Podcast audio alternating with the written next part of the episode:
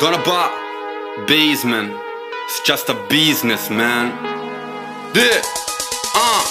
Step back, prendo il rimbalzo, controllo la palla dal tiro da tre prima step back Stoppata in faccia da qui non si passa non nemmeno con uno step back Vivo per i miei colori, solo a sentire quei cori Guarda lì fuori, sì per il campione, prepara il suo tiro, poi step back Stavo pensando NBA, subito ho aperto milkshake Sta decollando Mayday, sembra Vince Carter remake Step back, overhead, tripla secca sopra la sirena. Sono tutti in campo, sembra un fiume in piena e non si calmeranno Dove sta il problema, frate, step back?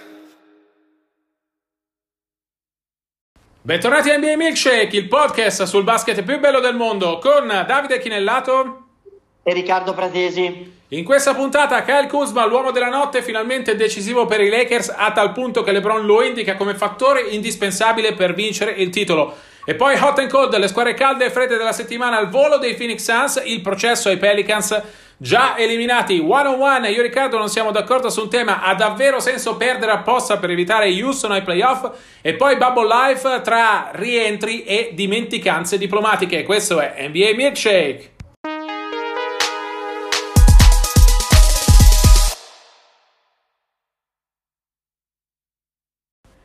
Player of the Night, il giocatore della notte, Kyle Kuzma. Abbiamo negli occhi ancora la tripla con cui ha deciso Lakers Nuggets, dando ai gialloviola quella vittoria di cui secondo me avevano bisogno uh, per dimenticare qualche problemino di troppo nella preparazione dei playoff e soprattutto uh, rilanciando la sua candidatura come terza stella di questa squadra Uh, che punta ovviamente all'anello. Vi riporto le dichiarazioni di LeBron James che ha detto se Kuzma non è il nostro terzo miglior giocatore non vinciamo il titolo. E vi riporto anche le dichiarazioni di Kuzma perché secondo me danno bene l'idea del personaggio. Aveva davanti Bol Bol in tutti i suoi 218 cm più le braccia lunghissime che ha in quella tripla finale. Ha detto non mi importa che avevo davanti, avessi avuto davanti Gesù probabilmente mi sarei comunque preso il tiro. Allora Riccardo, questa partita di Kuzma al di là della tripla vincente è stata decisamente la sua migliore nella bolla. È partito titolare tra l'altro al posto di Cowell Pope che era fuori per uh, un infortunio più per precauzione insomma che per problemi ha dimostrato di essere pronto a fare la terza stella anche se Vogel poi nel post partita ha detto che continuerà ad usarlo uh, da riserva. I progressi di Kuzma secondo me sono evidenti e sono tra le notizie migliori dei Lakers uh, in queste seeding games non proprio all'altezza. Tu cosa vedi in lui? È, è, è davvero lui l'X Factor che fa la differenza tra Lakers in finale di conference battuti dai Clippers e Lakers campioni alla fine? Eh, eh, I Lakers hanno bisogno di un terzo violino. Se è lui, io credo che siano nei guai. Però eh, bisogna che qualcuno faccia un passetto avanti e per caratteristiche lui potrebbe esserlo, perché comunque è un realizzatore puro, è un giocatore che può dare una scintilla, un contributo offensivo. Chiaro che insomma, sia lui che Waiter sono giocatori che A sono monodimensionali, B sono incostanti, 3 sono inaffidabili, per cui sono giocatori sui quali io ho delle grosse perplessità onestamente. In chiave Kuzma dei progressi li ho visti anch'io, però parliamo di partite senza la minima pressione, contano praticamente zero perché Lakers sapeva già che insomma nella bolla eh, avrebbero solo preparato i playoff, la, la testa di serie numero 1 Ovest era già conquistata da, da un bel po', anche se mancava l'aritmetica. E, insomma, l'unica partita che contava un po', se non altro per ragioni di, eh, come dire, di, di schermaglie anche, anche, dialettiche, era quella, il derby insomma, con i Clippers iniziali. Per cui ti dico, bene che stia dimostrando dei, dei progressi, e l'abbiamo già parlato in passato, io credo che essere con la testa concentrato dentro la bolla senza distrazioni per lui, che diciamo che è un ragazzo non esattamente casa e chiesa, lo, eh, possa essere funzionale a questo suo rendimento migliore, soprattutto al fatto che ci mette insomma, la testa e anche un atteggiamento un pochino migliore rispetto a quello abituale, però insomma anche queste dichiarazioni, anche se ci avessi davanti Gesù Cristo, cioè sono robe, cioè ma chi è Kyle Kuzma? Cioè ci vorrebbe anche un minimo di umiltà e che scendesse da Marte, si guardasse intorno e si rendesse conto che dovrebbe baciare il terreno su cui cammina perché accanto c'ha LeBron James e Davis perché se aspettavamo lui erano 20 vittorie cioè, io ti dico credo che eh, il talento offensivo di Kuzma sia importante, soprattutto perché noi l'abbiamo sempre detto, Davide, immaginiamo questo cammino playoff a ovest come un testa a testa con i Clippers. I Clippers hanno un giocatore che è un realizzatore della panchina sensazionale che si chiama Lou Williams. Chiaro che Lou Williams è un giocatore più provato in quel ruolo lì, perché comunque anche quest'anno è stato in nomination, ricordiamolo, come se possibile se miglior sesto certo. uomo, con un compagno di squadra come Tresarelli, di cui parleremo poi in seguito. Perché comunque sono anni che il suo contributo dalla panchina è straordinario ed è comunque un giocatore sì monodimensionale, ma molto più creativo, ovviamente in attacco, anche al servizio dei compagni di Kuzma. Ecco, nessuno chiede a Kuzma di essere forte quanto Lou Williams, ma di poter essere quel tipo di wild card alla Lou Williams dalla panchina per i Lakers per fare la differenza. Io rimango molto scettico proprio perché anche insomma, queste sue dichiarazioni mi fanno pensare che si fa un passo avanti uno indietro, però è legittimo che LeBron si aspetti quel tipo di rendimento, quantomeno cerchi di responsabilizzare il ragazzo, perché comunque qualche passettino in avanti veramente si è visto. Riccardo, al volo uh, proviamo a tranquillizzare i tifosi dei Lakers. I Lakers sono 3-4 nella bolla, avevano perso le tre precedenti partite prima del successo su Denver. Possono stare tranquilli i tifosi dei Lakers? Secondo me no. Primo perché l'ottava rischia di essere Portland che invece è già al picco della condizione. Eh, secondo perché questa squadra sta andando un po' più lenta di come me l'aspettavo, devo essere onesto. Tu brevemente come, come li hai visti fin qui? Davide, perdere Bradley e anche Rondo eh, eh, comunque sono state perdite pesanti. Non so se qualcuno insomma, l'aveva sottovalutato. Di certo non mette. Io sai bene cosa penso di Rondo come leader di uomini in quello spogliatoio, cioè è un ragazzo che ti mette la pressione addosso, ha un'intelligenza cestistica e capacità da leadership da capobranco che aiutano uno spogliatoio anche a tenere alta l'attenzione, anche a vincere partite che contano meno, secondo me e, e, e Bradley è un difensore eccellente, era un, un elemento chiave nello, nello, scacchiere dei Lakers perché comunque poi da tre, eh, perlomeno quando era aperto, l'ha sempre messa durante la, la stagione.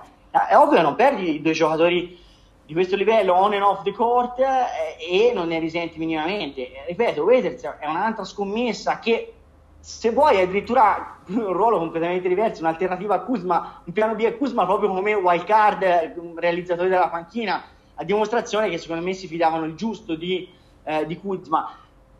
C'è da sottolineare magari che per esempio insomma, l'addizione di Smith ha funzionato zero al momento, ecco, cioè un giocatore che ha portato un contributo zero a parte Lebron che ha piazzato un amico in squadra. Ecco.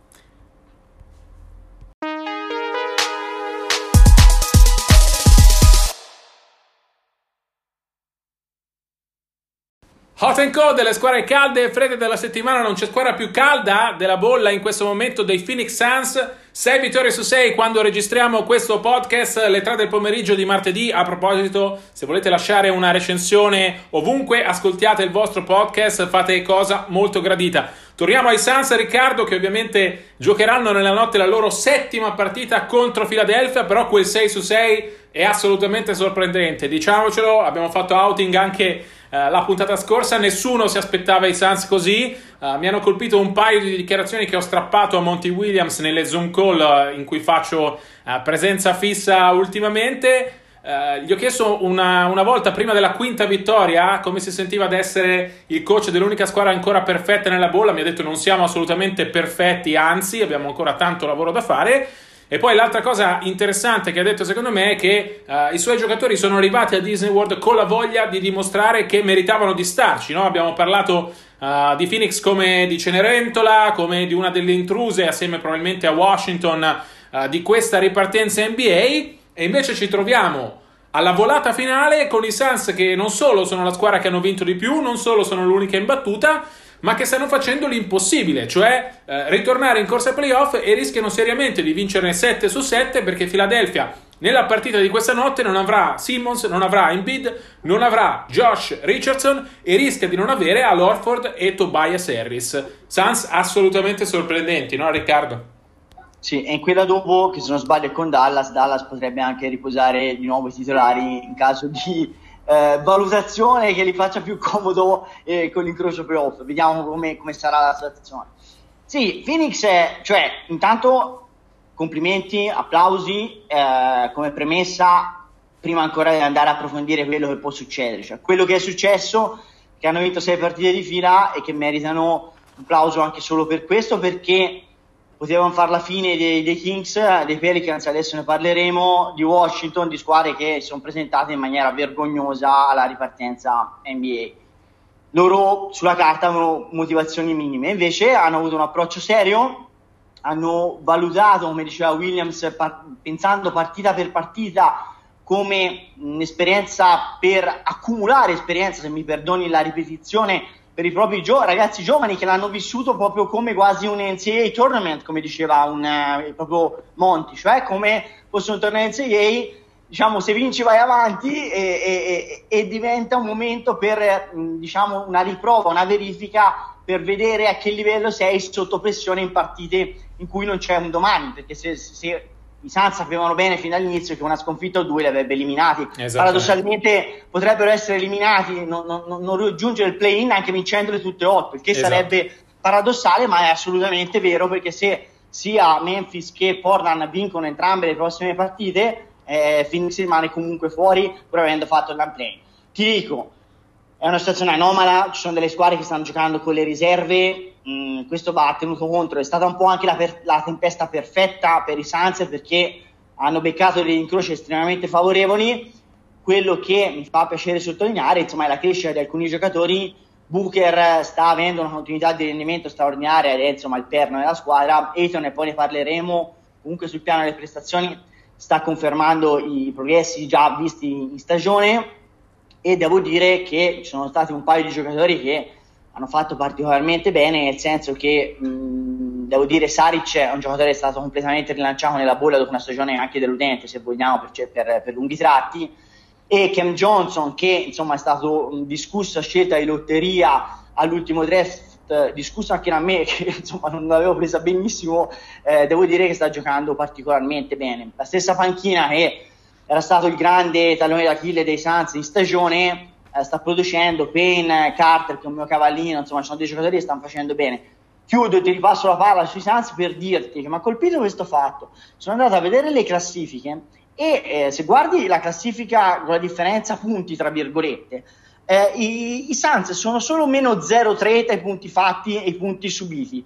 Per darti un'idea, Memphis è meno 1.1 e Portland è meno 1.3. Questo ti dimostra che i Sans, al di là dell'esploit delle sei partite di adesso, comunque in stagione avevano dimostrato di aver talento, semplicemente non avevano avuto la continuità di rendimento, invece stanno finalmente dimostrando uh, a Orlando. Sono pienamente d'accordo Riccardo, avevo intravisto soprattutto nella prima parte della stagione un momento di svolta dei Suns che hanno azzerato il passato non tanto a livello in campo ma a livello dirigenziale, James Jones plenipotenziario, Monty Williams in panchina. I risultati non erano arrivati alla fine, se vi ricordate però inizio stagione Phoenix era, era partita molto bene.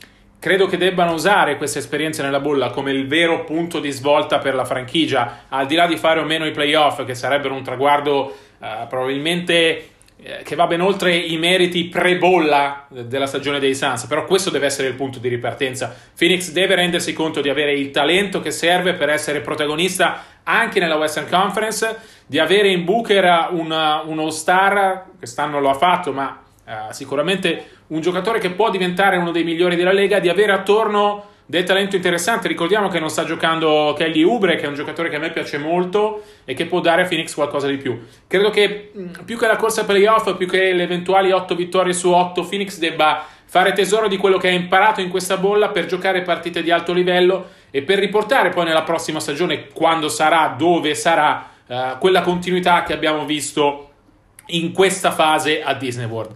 L'altra faccia della medaglia di Disney World c'è chi va bene, super bene i Suns e, e c'è chi va super male, anzi addirittura è già fuori come i Pelicans. Uh, sono già stati eliminati assieme a Sacramento, tra l'altro si scontreranno questa notte sempre perché registriamo il podcast martedì pomeriggio alle 3, sarà un po' la sfida tra le deluse, onestamente da New Orleans mi aspettavo molto di più, mi aspettavo che fosse una squadra a giocarsela per il play-in con Portland, con Memphis, con uh, tutte le altre protagoniste di questa incredibile volata finale.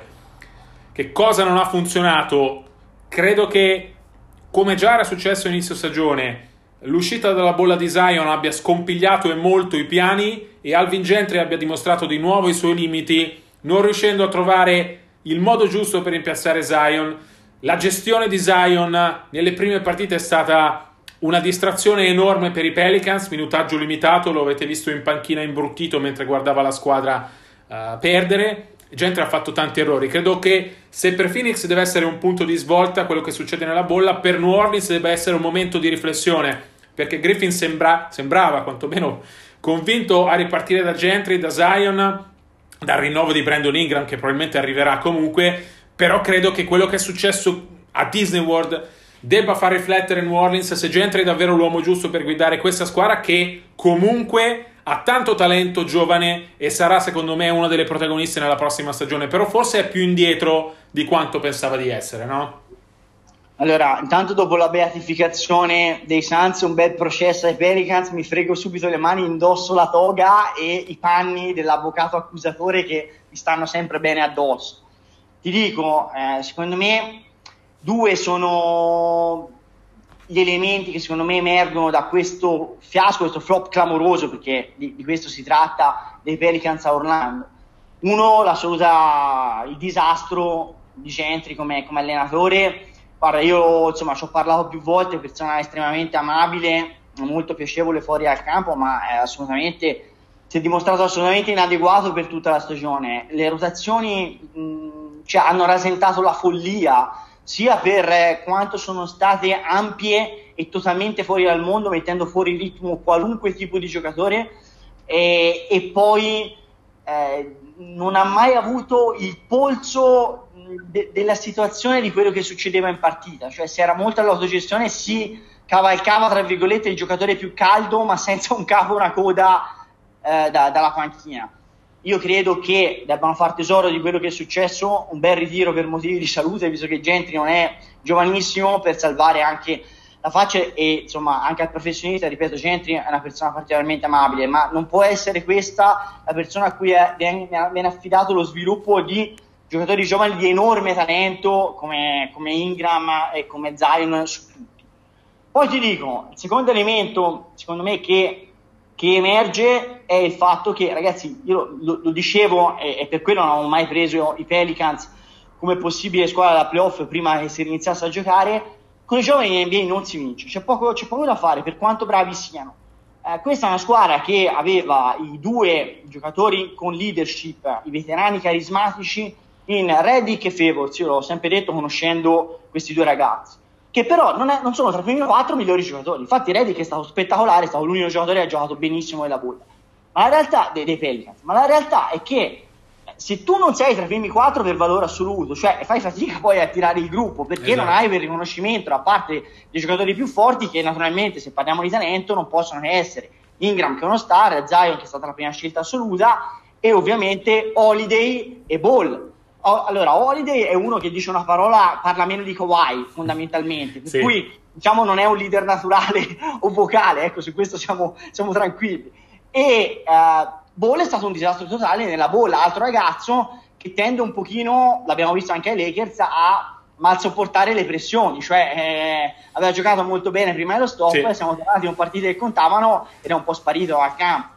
Io credo che quando si parla di squadre con i giovani bisogna sempre pensare di mettere loro accanto almeno uno o due veterani però molto importanti. Per esempio si parlava di Phoenix, Rubio che eh, diciamo è uscito bene dal coronavirus, è comunque la point guard titolare, il regista titolare dei Suns dal punto di vista della maturità, del decision making, ma anche un pochino dell'esempio in campo, è un giocatore che fa, che fa un po' la differenza per i Suns.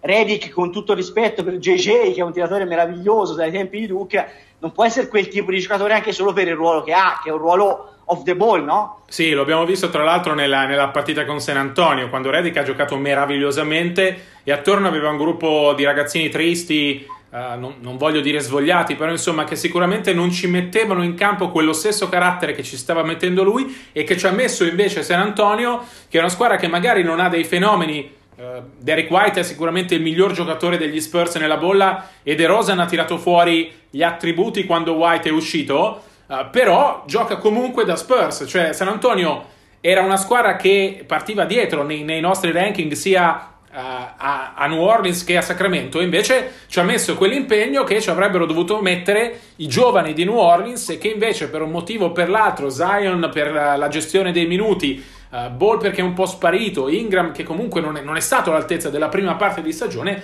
uh, New Orleans non ci ha messo. È una questione giustamente di leadership e, e chiudo dandovi questo, uh, questa chicca che, che ha raccontato Terry Stotz, che è il coach di Portland parlando di Damian Lillard, ha detto quando il tuo miglior leader è anche il tuo miglior giocatore, per te allenatore è tutto molto più facile e la tua squadra ne esce decisamente migliore. È quello che non è successo a New Orleans. Amen.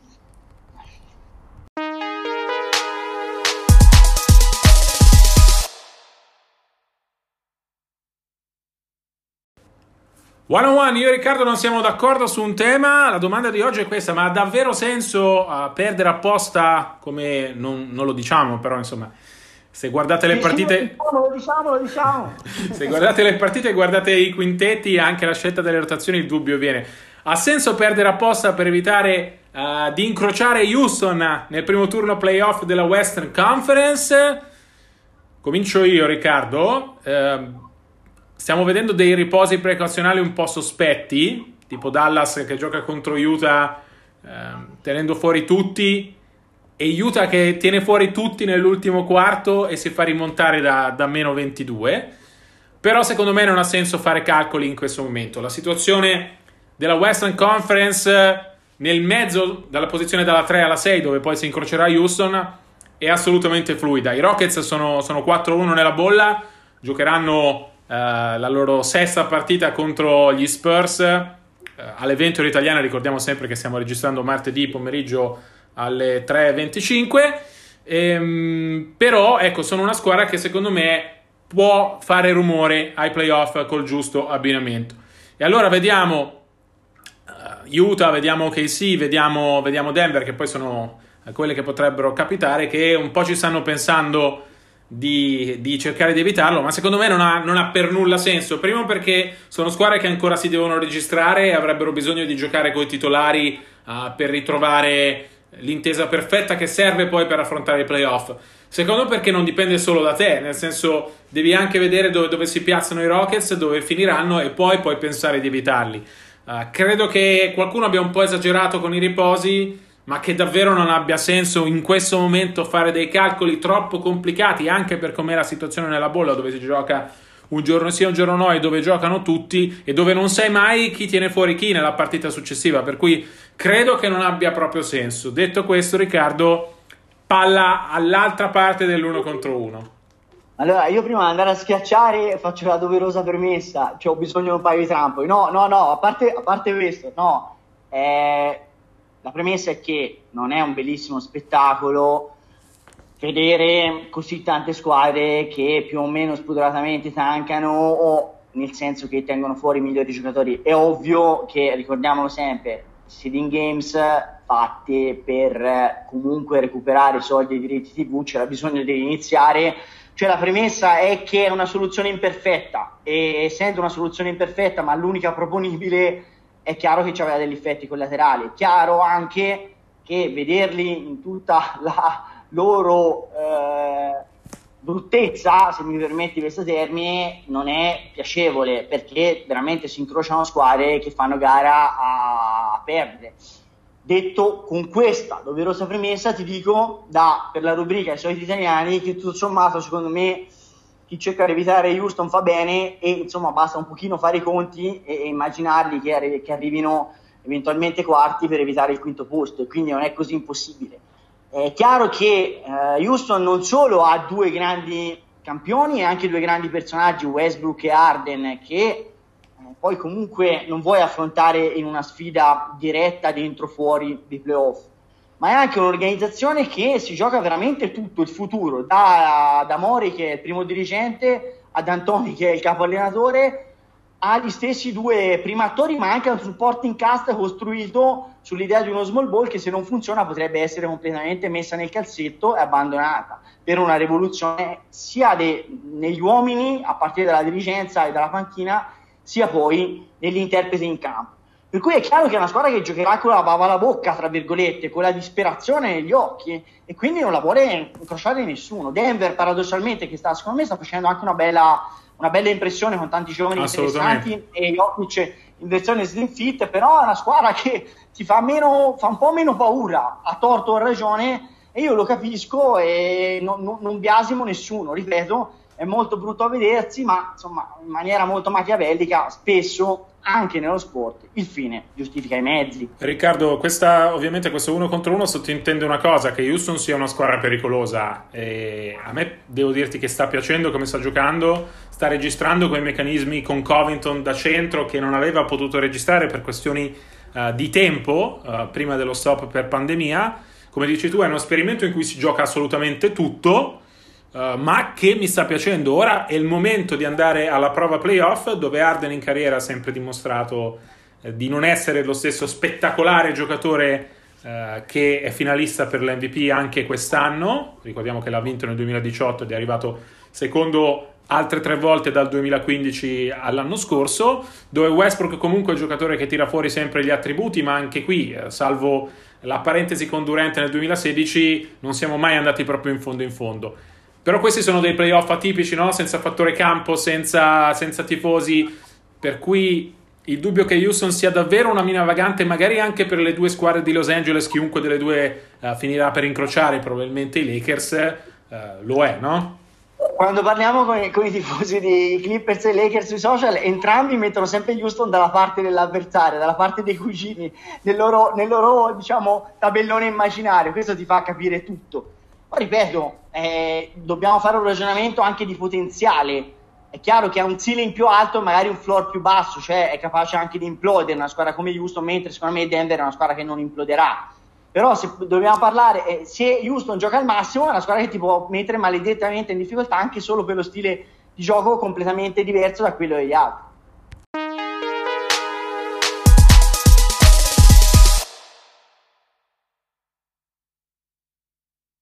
Bubble Life, la vita nella bolla, veloce, veloce, veloce come DeAndre Ayton che si è dimenticato domenica di farsi testare per il coronavirus.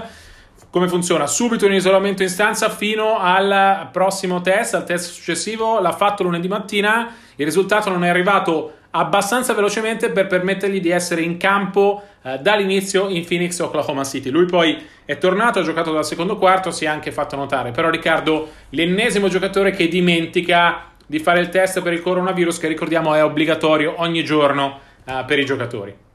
È situazione grottesca, e, insomma, si potrebbe ridere se non ci fosse da piangere, insomma, questi giocatori devono riuscire a responsabilizzarsi, a fare meglio e anche secondo me le franchigie, siamo a livello di franchigie milionari, si tratta di mettere uno dello staff a farla conta, al massimo ci sono 17 giocatori, ognuno di loro va testato ogni giorno, si tratta di contare da 1 a 17 e verificare ogni giorno che sia stato uh, fatto il controllo c'erano cascati già Porzingis, Millsap e Noel, insomma diciamo che i lunghi sono quelli più distratti. Eh. Due ritorni nella bolla, il più interessante è quello di Montresa Rel dei Clippers, è stato fuori settimane per la morte della nonna che l'ha cresciuto Uh, ha detto che questa, questo lutto ha cambiato completamente la sua vita. I Clippers, però, ne avevano bisogno. Ha dichiarato anche Doc Rivers uh, dopo l'ultima partita per i playoff. Vorrei almeno avere uh, tutti i miei giocatori nello stesso stato, inteso come stato americano. Farà quattro giorni di quarantena già cominciati. Tornerà a disposizione per i playoff, ma andrà capito in che condizioni sarà. Quanto importante Rel per i Clippers? È il giocatore per me più importante dopo Leonard, non per valore assoluto, ma perché non ha un emulo nel roster. Secondo me, senza Arrella i Clippers non avevano la chance di vincere il titolo. Con Arrella tornano i favoriti per il titolo. Quindi direi che in linea di massima mi sembra abbastanza, considero abbastanza importante, ecco, per usare un eufemismo.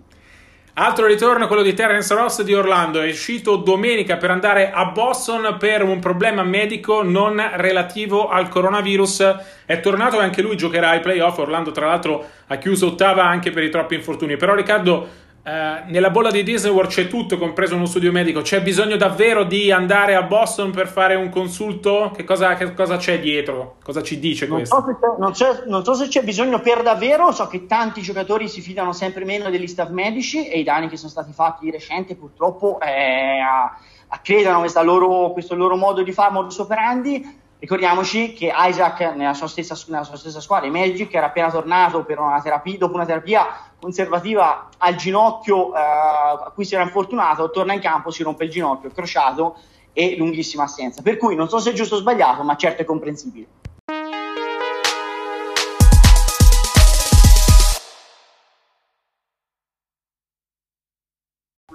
Si chiude qui la puntata numero 44 della seconda stagione di NBA Milkshake. Noi vi ricordiamo che per tutte le informazioni 24-7 ci trovate sui nostri eh, account social, in particolare su Twitter, at di Chinellato, at rprat75. Vi ricordiamo anche che le musiche sono Groove, una coproduzione Groove Frequency e Donabà. E vi diamo appuntamento a martedì prossimo, ricordandovi che si gioca anche a Ferragosto, non sarà una partita qualsiasi, ci sarà il play-in a ovest, vedremo quali saranno le protagoniste. A presto e buona NBA!